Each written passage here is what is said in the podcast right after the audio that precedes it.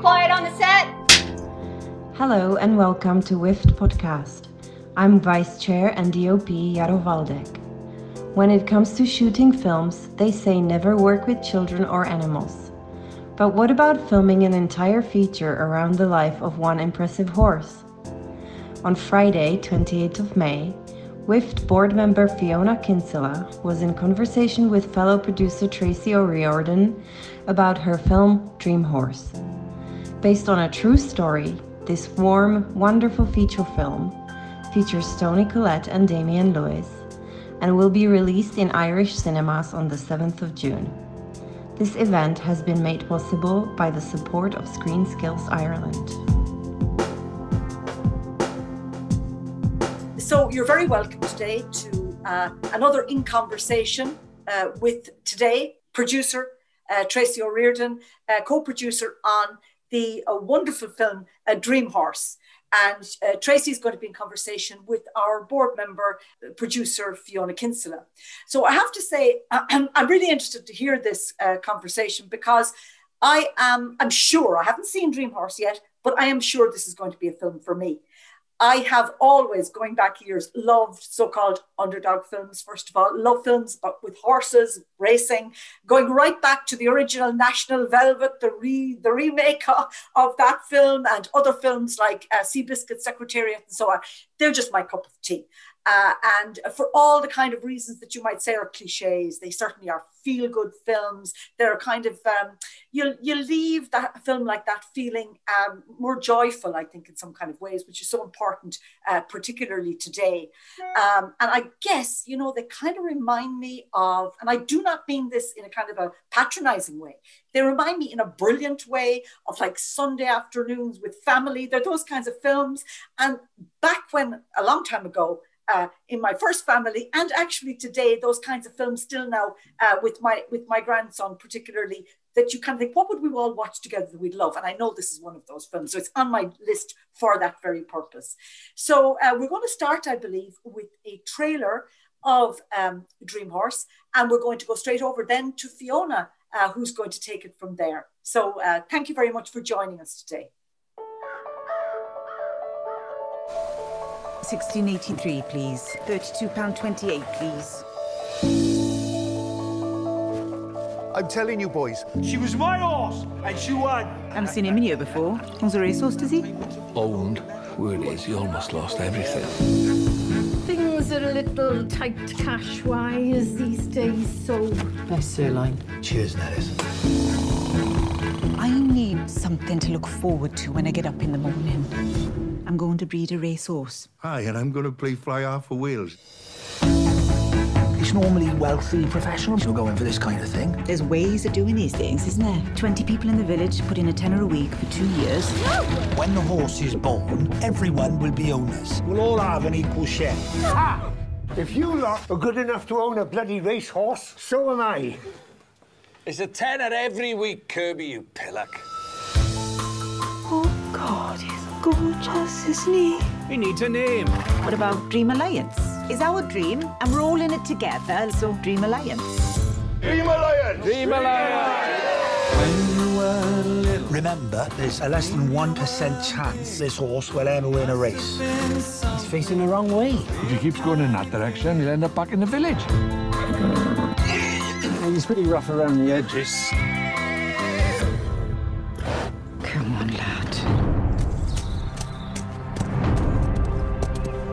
Governor?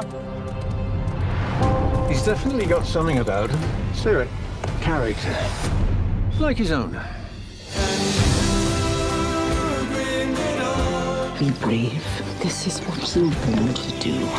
We're going to the races. Our horse is gonna race!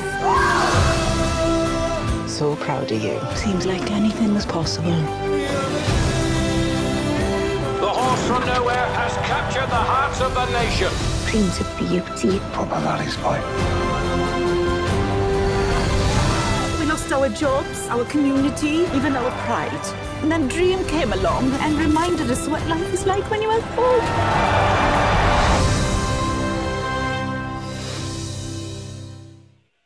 Brilliant, well done. Uh, I, I, it's it's everything that uh, Susan just described uh, uh, um, about the type of film that it is, and I really loved it. I've just kind of finished watching it. I was crying. I was roaring at the screen. You're kind of cheering the horse on and everything. So it's amazing.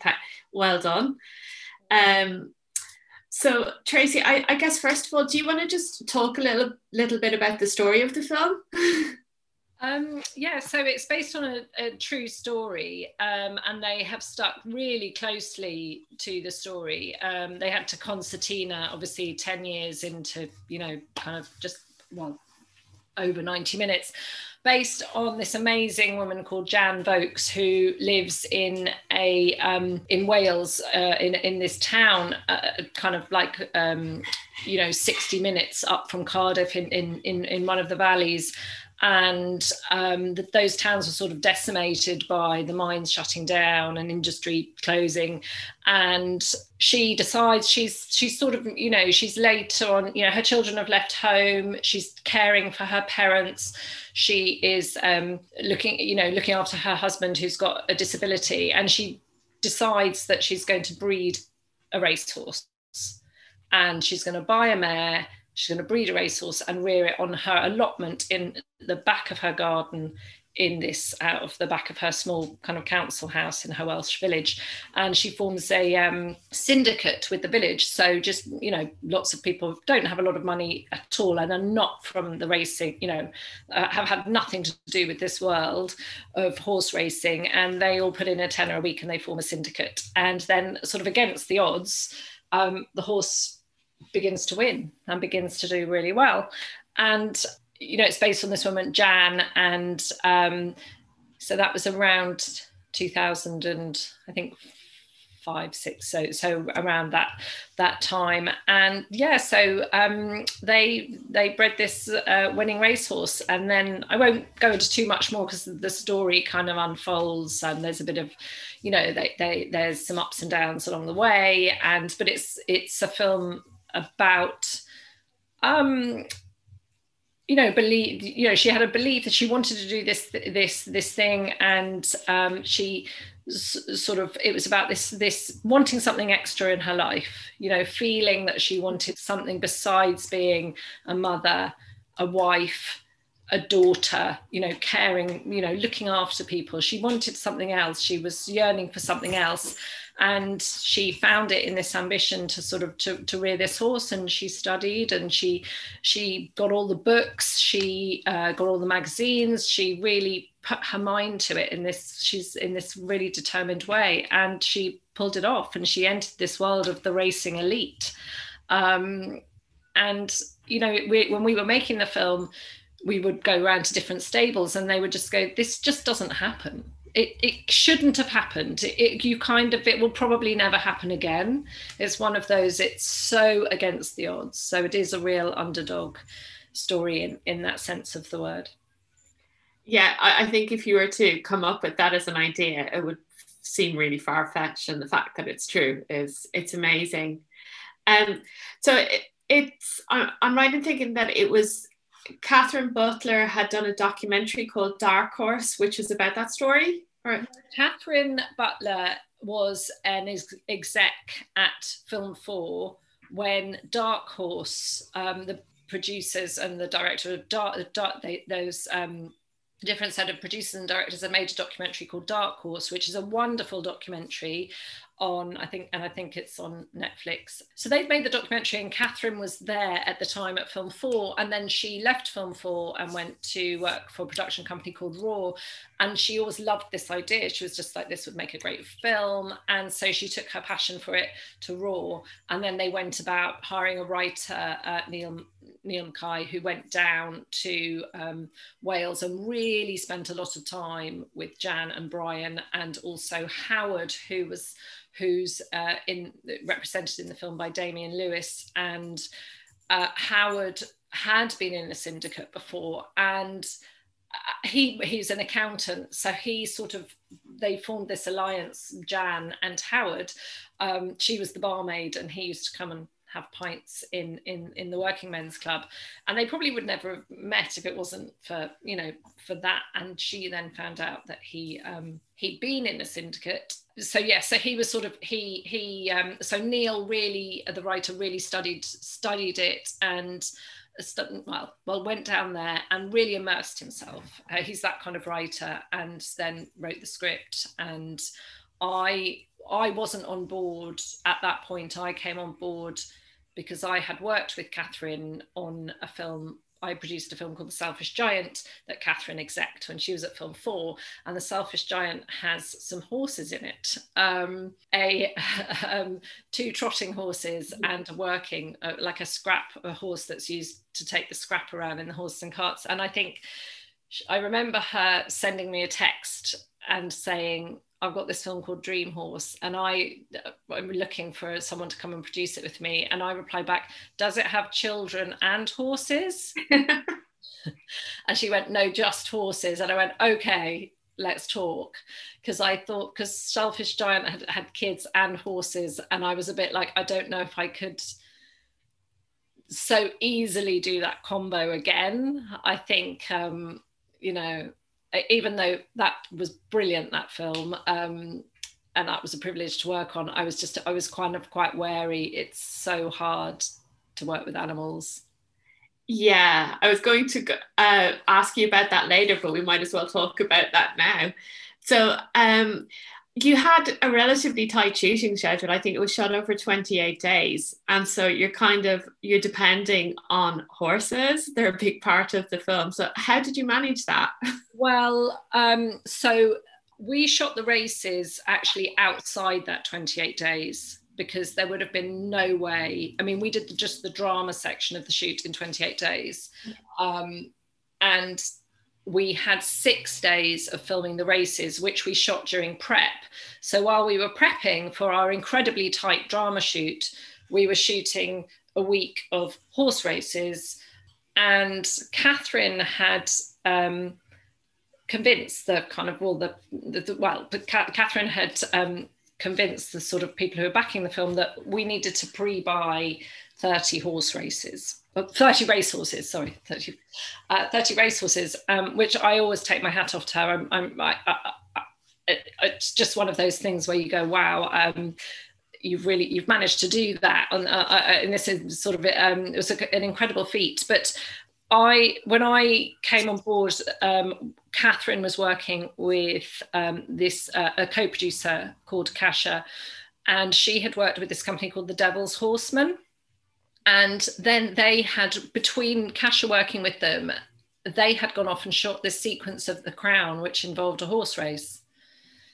So they had started talking to them, and really, without them and their absolutely brilliant expertise, we wouldn't have been able to. You know, it, it was such military precision shooting these horse races. The horses can only run a certain amount, they can only do a certain amount. We had one setup per kind of run two jumps. Um, so the ca- I had five cameras shooting and they had to get it. There was no repeating that take because then we had to move to another section of the course and do another take. So it was between Euros, amazing, the amazing director, and our first AD, and that the Devil's Horseman team. Um, it was military position f- filming those races, but they they sat out, as I said, they sat outside our schedule, we shot them in sort of March, and then we went and shot the main shoot about four weeks later, sort of April, May. You had to pre-buy the horses. well, yes, it, in that they when they sort of um, well, one of the really important things is also it's it's it's what type of horses you get, and I knew that from the Selfish Giant that you have to cast you know it's really important to cast your horses or get people who who know about horses and their temperament because if you get a horse with a really good temperament like in the selfish giant we had a scrapping horse and you could have led him into the center of set stood you know all walked off gone for lunch come back three hours later he'd be there. He just was the most brilliant animal but a different type of temperament horse we would have been, you know, it would have scuppered us. So the the Devil's Horseman went around and, and, and went around and bought bought the horses, and so we sort of were on. They were sort of kind of on, uh, sort of. A, it, it was just the easiest way to do it instead of being on loan to the production for lots of various financial insurance things it was the kind of easier way to do it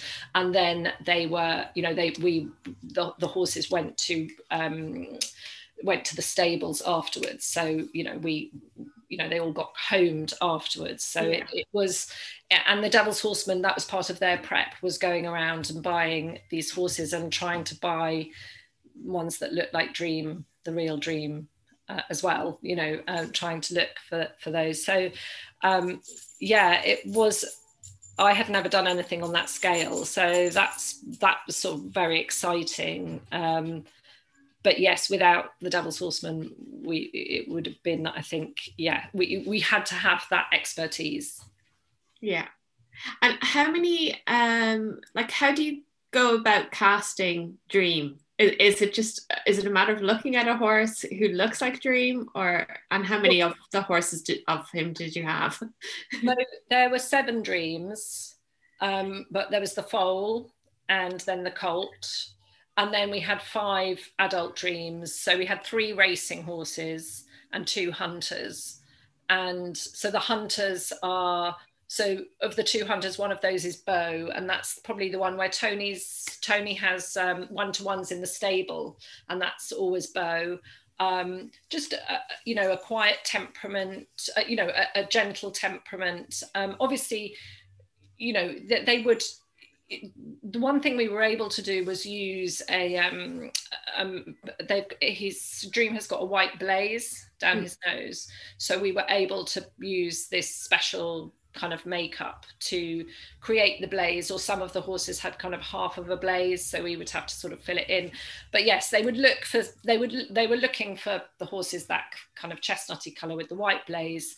Um, and then it, you know they um it's I suppose it's sort of you know they would they would just go they would go around and and kind of I don't you know they know what kind of temperament it's sort of about temperament and and getting the the race the horse races and the, the racing horses and the hunters. Um, but what they also did was they prepped those horses at their stables. So you know they would get them used to people walking around with cameras.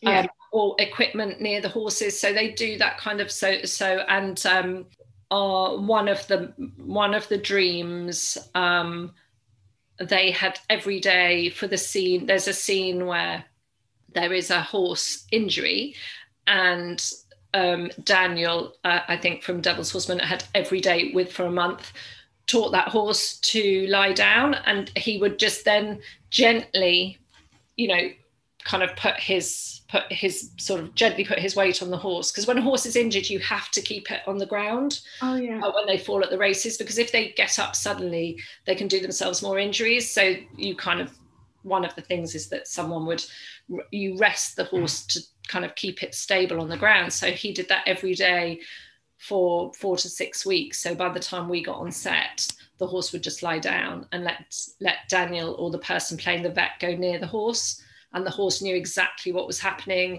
and wasn't stressed and had they just basically worked over time to get the horse used to doing exactly what was required okay um, I'm going to move off the horses and onto the human cast.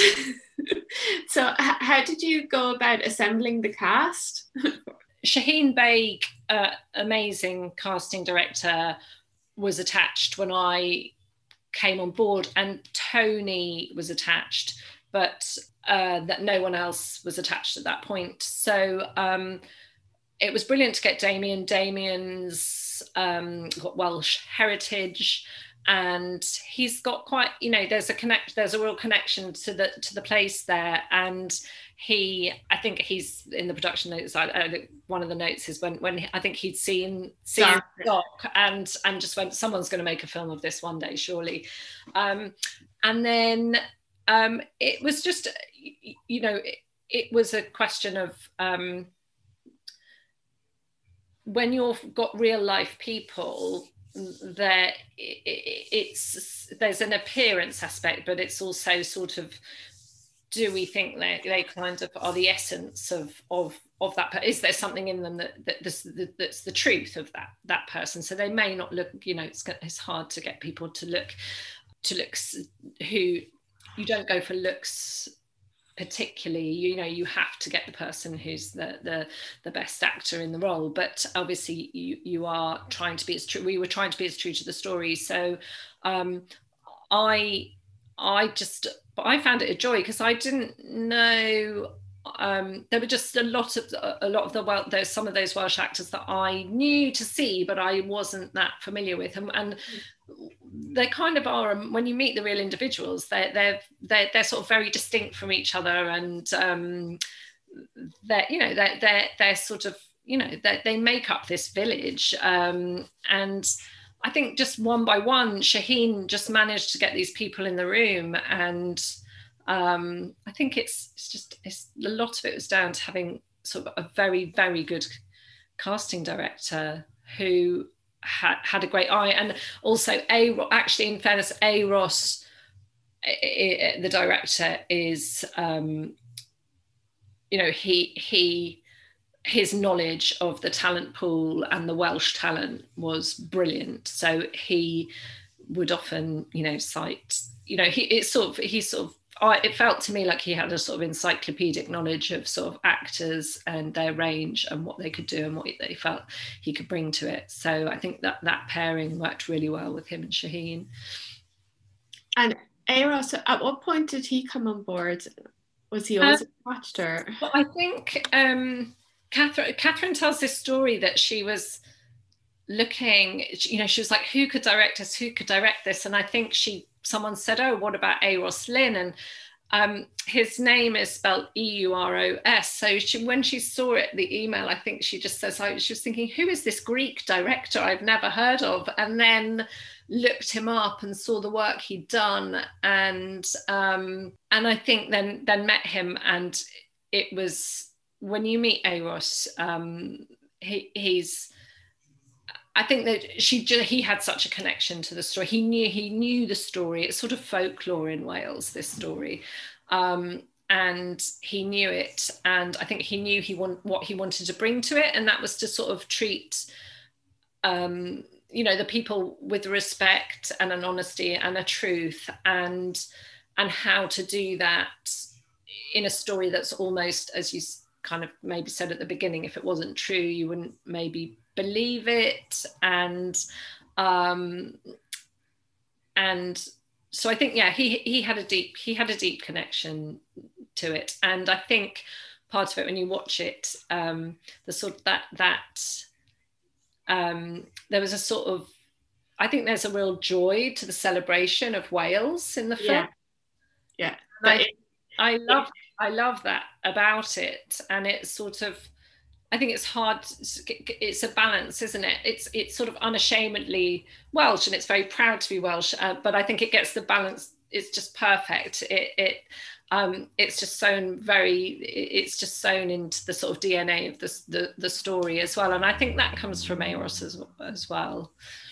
I think so. I think it, it, that definitely it just hops off the screen, and it's it, it's it's absolutely beautiful. Like you, it it's not overdone at all and you just you just get swallowed up in it from um, a non-welsh person's point of view i can say that.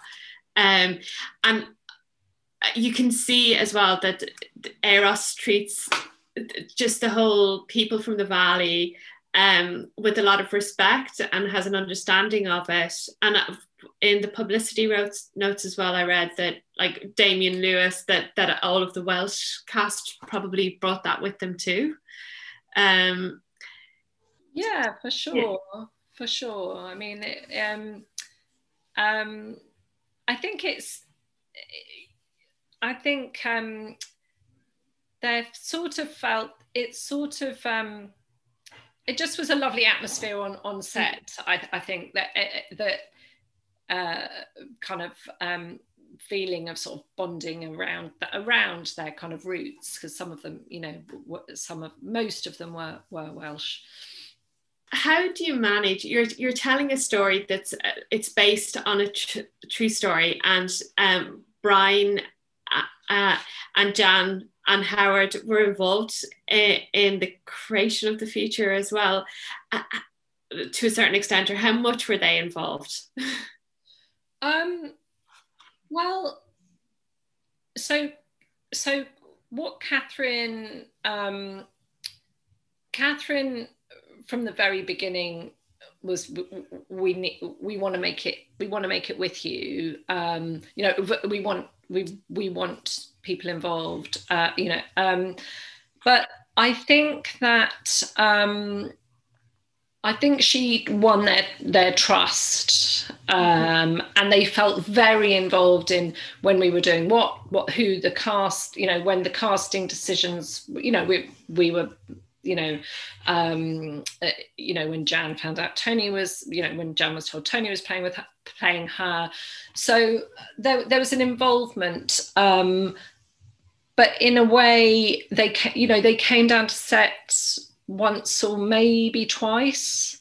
Mm. So, and then obviously there's that there is uh, there is um, at the end of the film there. Well, I won't say too much, but you know they they they came down one day when we were at the race courses, and then there, there's a tiny little segment with them in. So I think they were there for two days. So it it didn't. It felt like that they were they had given their blessing to come you know go go for it and take it forth now. And they um uh so there was an involvement but it wasn't uh, they were kept informed all the time but it, it wasn't sort of kind of in they didn't go into sort of minutiae detail. But i do remember howard um, commenting the real howard commenting he would never have worn a Barbour I think he that was a specific note, but generally it was um, it was sort of that you know they were really happy to be kept informed and you know kind of invited down and but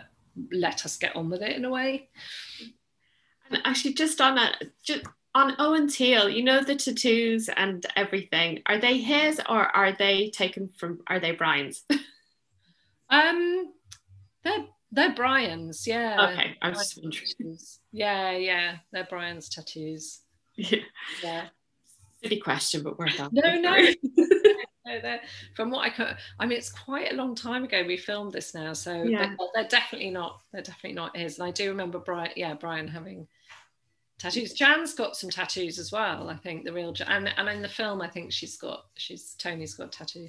Yeah, I've seen that. Yeah, yeah. Um, and the location was it wasn't exactly the village where the syndicate lived, but it was a, a neighbouring town.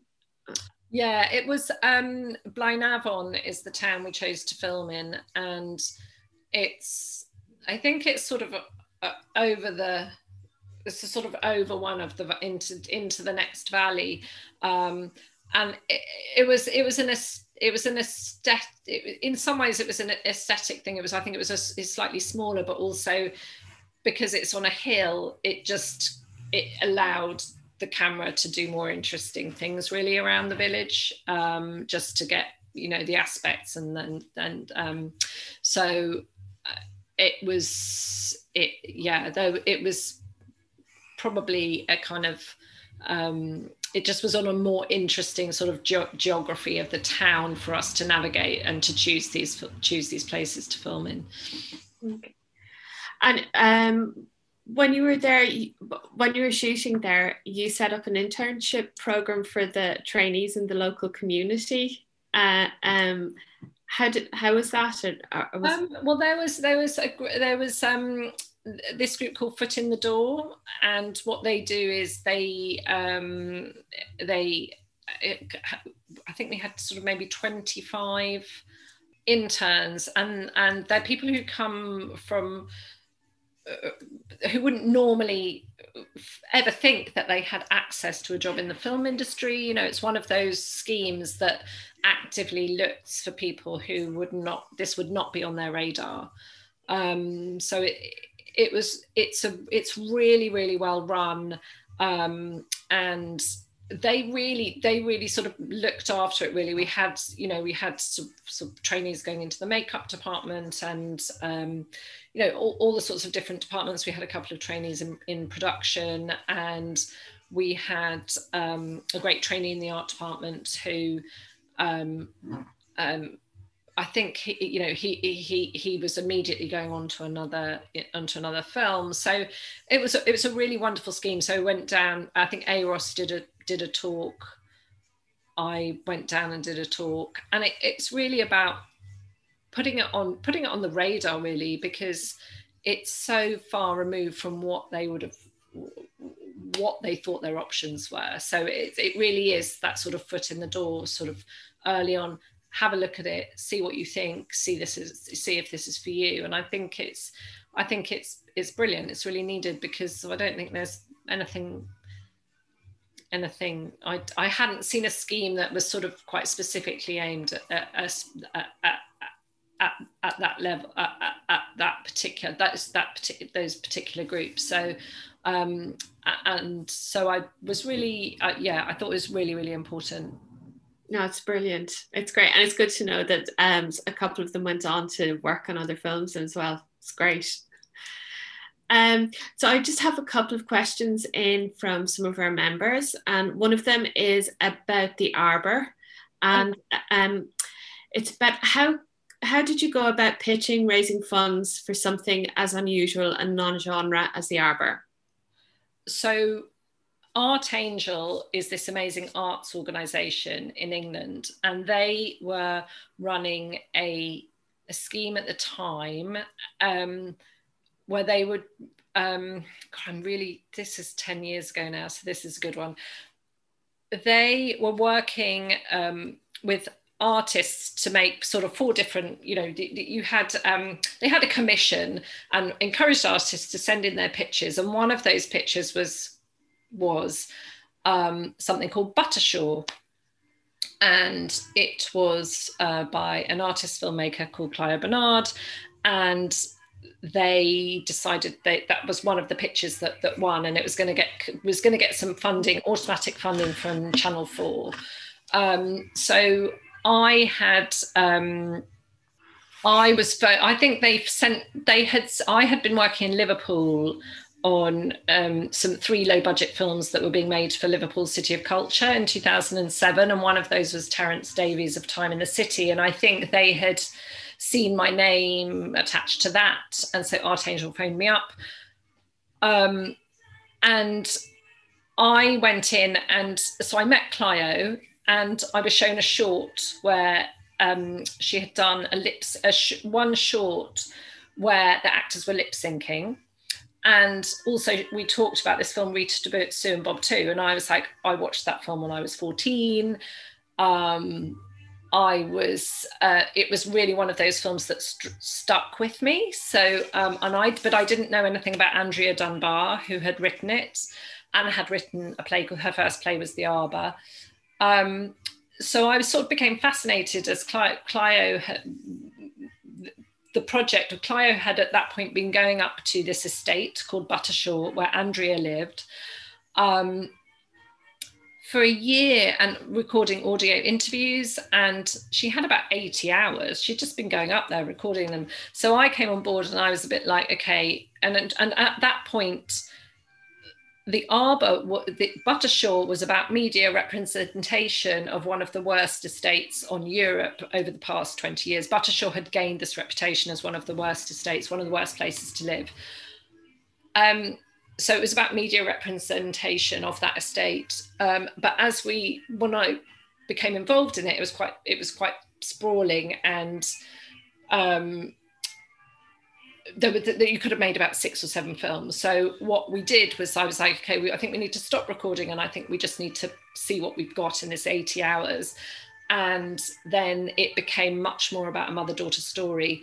And when it became so, sort of answer the question, we we had Channel 4's backing from the get-go because they were they were involved in this Artangel scheme then when I came on board, I needed to raise further finance and I went to the UK Film Council as it was at the time before it changed, well, before the BFI, it moved into the BFI. Um, so they were like, well, you need a sales agent.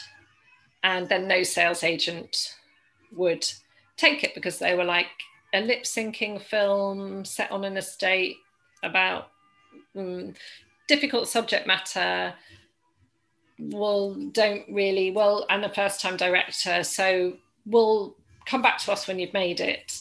So I was in this sort of slightly catch 22 where the film council was like, well, we can't give you money unless you've got a sales agent. And the sales agent was like, well, of all those reasons, we're not quite ready to come on board. But I did, fa- I did find, I did find a sales agent, um, and um, and so once I got the once I got a, uh, the sales agent, I um,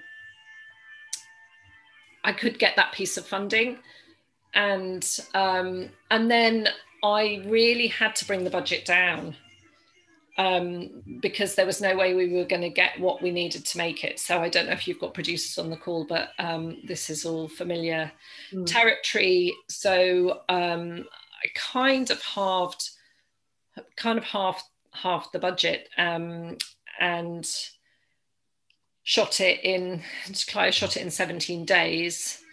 And we kind of just we yeah we just had to be really focused about what we were going to do and how we were going to put it together because we had already done an audio edit and then we had to do a section of filming and then do um, do another edit. So it was quite a complex. It was a very complex. It was quite complex to put together. Um, but I think it was also it was my first feature. It was Claire's first feature. So we were like, well, hey, well, let's go. You know, kind of. Yeah. If we knew what we knew now, we'd be like going, well, there's no way we're going to even attempt that. So there was a lot. There was there, there is a lot to be said for um, you know just taking the being your first time and you just take the leap and i was really lucky to meet her because she it was she was a first time it was her first time feature making but she had she was an artist filmmaker but she'd also was very she'd been through development processes with the BFI. She knew she just knew a lot, and I had sort of come up through production and line producing. So I think I was really ready. I mean, I was, you know, but um, so yeah, there was a certain amount of leap of faith. And I think if, if it wasn't for Lizzie Francke, who's now at the BFI, um, and and well, Artangel to begin with, and then Lizzie really championed that film. I think we we would have really really struggled. Okay. So we were fortunate. And I've also there's another question here, just wondering about the process for getting uh, Dream Horse funded. I'm a, I was a producer for hire on this. I have my own production company, but every now and then I will go and work on other people's productions. And this is when Catherine emailed me, I had a sort of gap in my schedule.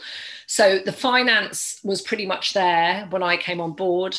Um, but it was film four backed it um, really you know they, they they loved it passionate about it warner's uh, came in and um, Ingenious as part of the funding, and um, and then film Ffilm Cymru and the the Welsh government they give sort of support and tax breaks. So um, it was it was. Um, and then there was a sale to Bleecker Street in the in the US. So it was those.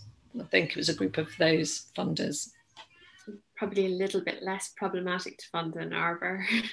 yeah. I don't. I don't know. I mean, it was. I'd never done. You know, I'd never done a, a film that involved. Yeah. Um, you know, I'd. Yeah, I suppose it's sort of different in different ways. I mean, I I think that I hadn't done something on this budget level before, so it was how how do you how do you make up those numbers um, and um, and I hadn't done, you know, like I hadn't hadn't worked with Ingenious before, where you bring in my. I've worked with public funders, but so that was that was that was really interesting. I think um, it was yeah. So that um, that had been done before. I, as I said, before before I, it was still you know it's always changing and it's always moving around but it, the key people were in there when i came on board and um, i think they they just fell in love with the story and really believed Catherine's passion and Euros's vision for it. So that really helped. Great. And another question. Um, uh, so anonymous. Uh, this is absolutely the feel good film we need after the difficult and sad times we've just been through. On that, can I ask about the decision to sit on the film during the pandemic and release it now? Um, cinemas are reopening, and how come you didn't release it via a streamer service like Netflix or Amazon over the past year? Was it because you knew it would be the kind of film we would want after the pandemic, or were you waiting for cinemas to reopen? Um, yes, I think yeah that um, we always this was always a film that it needs you know it was a cinema film. It's um, I, what's interesting now is that it's that we always knew we need it's it's sort of it's not necessarily aimed at the older generation because now I can now when I watch it, I think God, it's an amazing family film. It's one of those that you can kind of sort of safely like having just spent a pandemic with my two children at home, going, what film and, and sort of getting kind of 20 minutes into a film you thought was okay and then there's something like deeply inappropriate.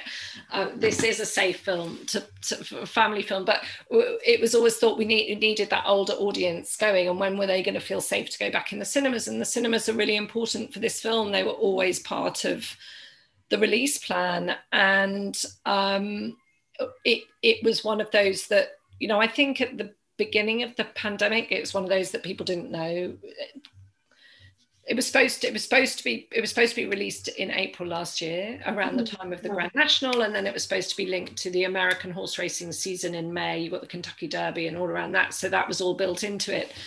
So it was just really it was a really important film to to um to wait for the cinemas but it was how long how long do we have to wait? So we've had there have been a lot of conversations of trying to look into the crystal ball and see when would be the right time and this felt this felt this felt like the right time. I mean, there's a lot of movies coming out and there's a lot of competition. But yes, it is one of those things people kept saying, this is the type of film people will want to see. Um, so I'm really glad that it's having, I'm really glad it's going to be on the big screen. But I'm not sure when your cinemas are opening in Ireland because my sister texted me this morning going, when can I see it? And I'm like, I don't know.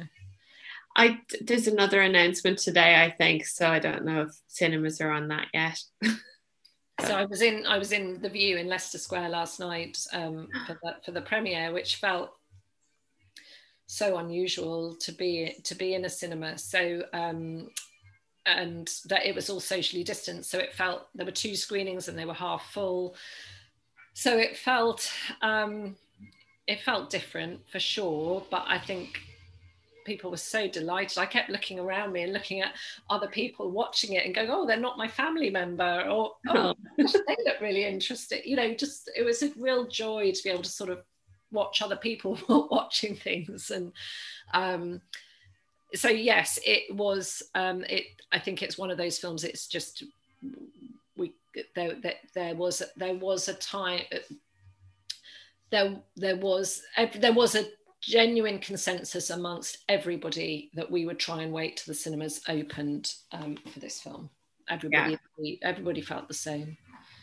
Yeah, no, I think it it, it is a cinema film. It, yeah. um, I've one question. It's going back to to horses again, yeah. but it's it's more of a general question. It's uh, what are some of the biggest issues working with kids and horses on a, a larger shoot, or in your experience?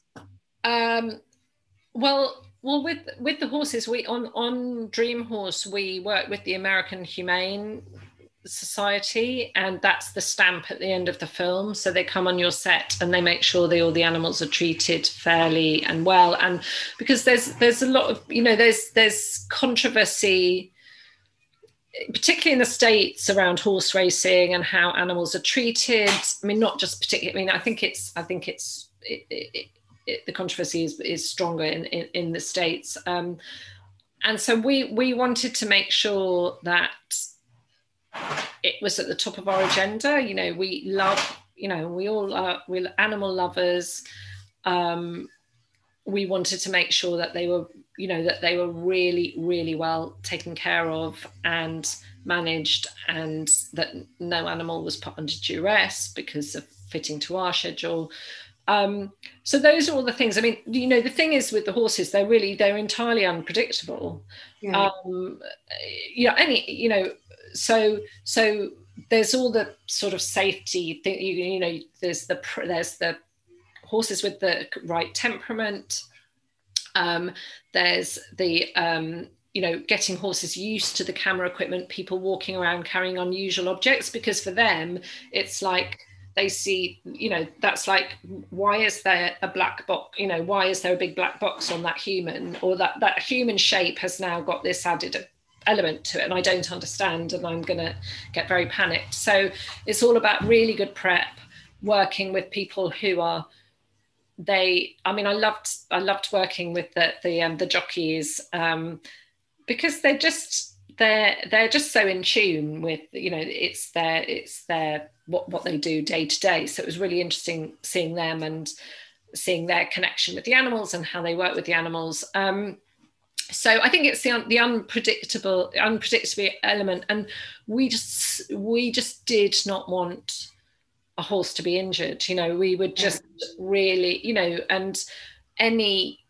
if you're doing you can you can lower the risk but you you can never you can never there's always going to be the tiniest risk that a, a horse might fall and get injured you know it, it just it, it may happen. You ca- cannot completely rule it out. You can just put in place all the things all the safety measures. Um, but we did have you know we were just very careful. The horse wranglers on the set were really careful not to just let crew members just wander behind the horse or um, the horses and just about keeping them, just making sure they weren't overtired and they weren't overworked. But yeah, unpredictability. And then um, children, I think it's, um, it also, I think it, um, when I worked on The Selfish Giant, um, I think Conner and Shaun were so sort of 11 and 13, I think, or 12 and 14. Um, so, and then actually on a really recent film, we worked with a six-year-old girl. Um, I think the thing is that that you, what you want, what you want is is it's it, there's sort of building of trust. It's a huge thing, building the trust with the director and um, the child, but also the parents are hugely, hugely important of um, because they're the ones that know the child best. And um, so you, a lot of talking goes on between the production and the child's parents to make sure that we can uh, understand um, what are the kind of treat are there trigger points are there kind of you know is there is like when when when might they get tired or what stresses them out or what's going to you know how well to sort of make how how to make the environment and um, and then there's loads of rules and regulations that you have to adhere to. And so I think the timing things as well with children is it's really important, but it, it's tricky scheduling because you have to uh, different ages have different hours on set and when you have to um, how many hours on camera and then how much tutoring and um, and um, so yeah and then uh, I mean, we had um, with the most recent film I've done with Clio, it's called Ali and Ava. Um, we had a six year old girl, and we didn't real. One day we were doing this school scene, and we don't. We only had the school for the day. Actually, the morning, and we had to shoot this scene where she goes up the climbing frame, but she won't come down. And we didn't know that her class at school that day were all going off on a trip to see some horses. So she was, she turned up, she was like, I'm not, you know, she was so upset. And she was like, I'm not doing it. I'm not coming out of the toilet, locked herself in the toilet. And we did, we, it's just one of those things that, that the parents didn't feel they could tell us because they were just like oh well you know it's the schedule and we have to sit, stick to the schedule and you know she'll just have to miss her school trip but actually we could have had we known and that she was going to be upset we could have probably we could have probably moved it around or at least said to her okay this is we're going to take you there at the weekend or you, you know uh, which is what my co-producer ended up doing at the end of the film. We treated her to this day out, but that caused us this huge i mean it was yeah. touch and it was really touch and go whether she was going to do anything. And we totally when we found out it was totally understandable. Um, and ran, we were milling around the i was at the school at that point and she was in, in, in back at our base in the costume and makeup and i was just getting these calls.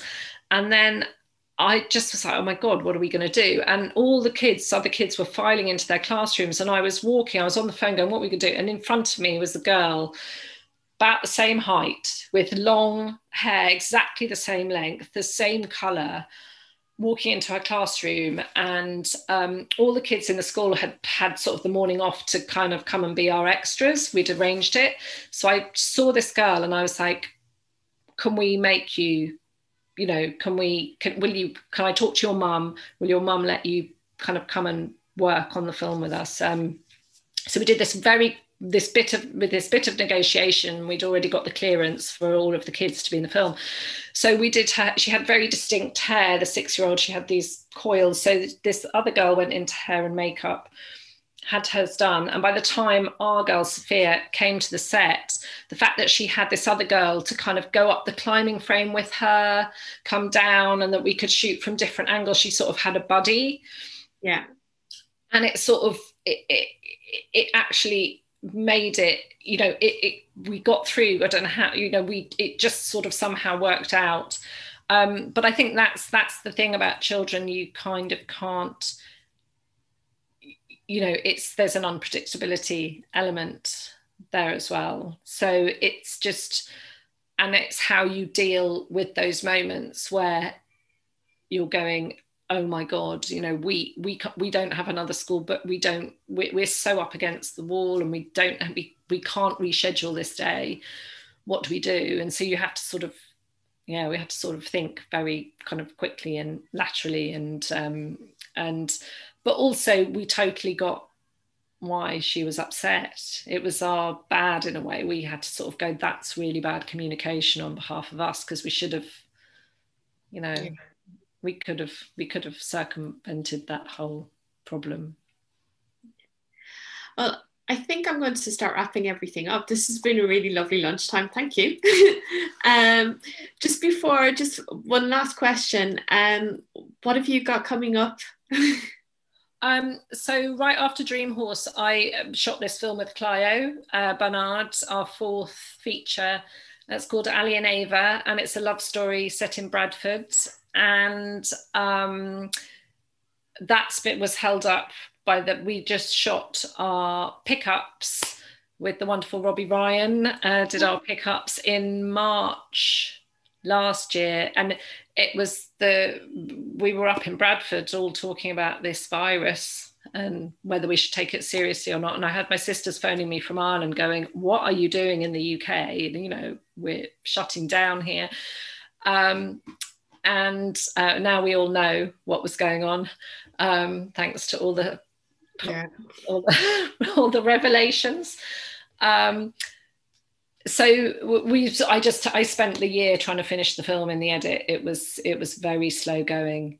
It was um, but we knew we had it in the can. So we were lucky uh, for those shoots that were caught halfway or had just started uh, that was that was just you know that was just a nightmare for for for those but it just was very everything took five times as long.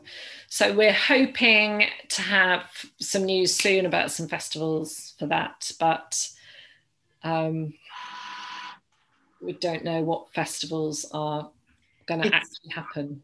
Yeah it's it's like you said earlier it's uh looking tr- just trying to predict the future. What was looking into the crystal ball kind of thing? Yeah it's hard yeah. And do you do you have anything lined up to shoot or to go into production? I don't actually. I've got things that well, I've got scripts at different. I've got about sort of six or seven projects on my slate, and they're all at very different stages. But I have got one script that's having a polish, so we're going to start packaging that soon and sending it out.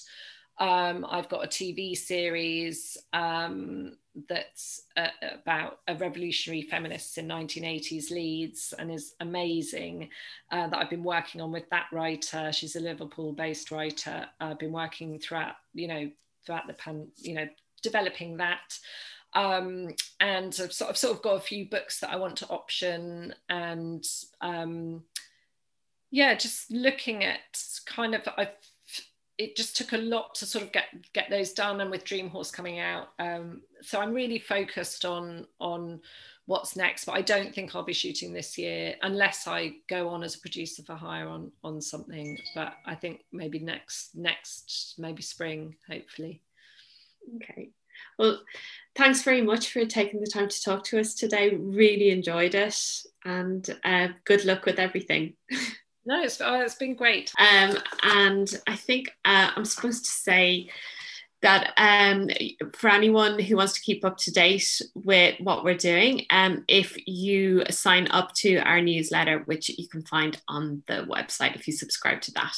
And thanks everyone. Hi, Susan. Well, I'm still here and enjoy that very much. Thank you, Tracy, and thank you very much, Fiona, as well.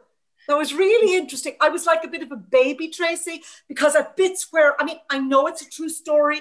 And if I thought about it, I would know the detail. But you know, when you're preparing to enjoy a film yourself, I actually didn't want to be reminded of certain things. So I was a bit like a baby running out of the room when you were talking to me about things that I thought would spoil it for me. Yes, I know it's quite hard. I hope I didn't do any. I did. Do, do you didn't do any damage for me anyway. Okay. okay.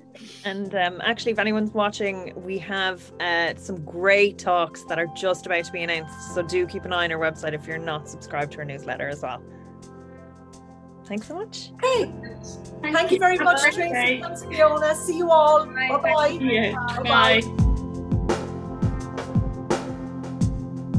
If you want to learn more about what we do or find out how you can support WIFT Ireland, visit wft.ie.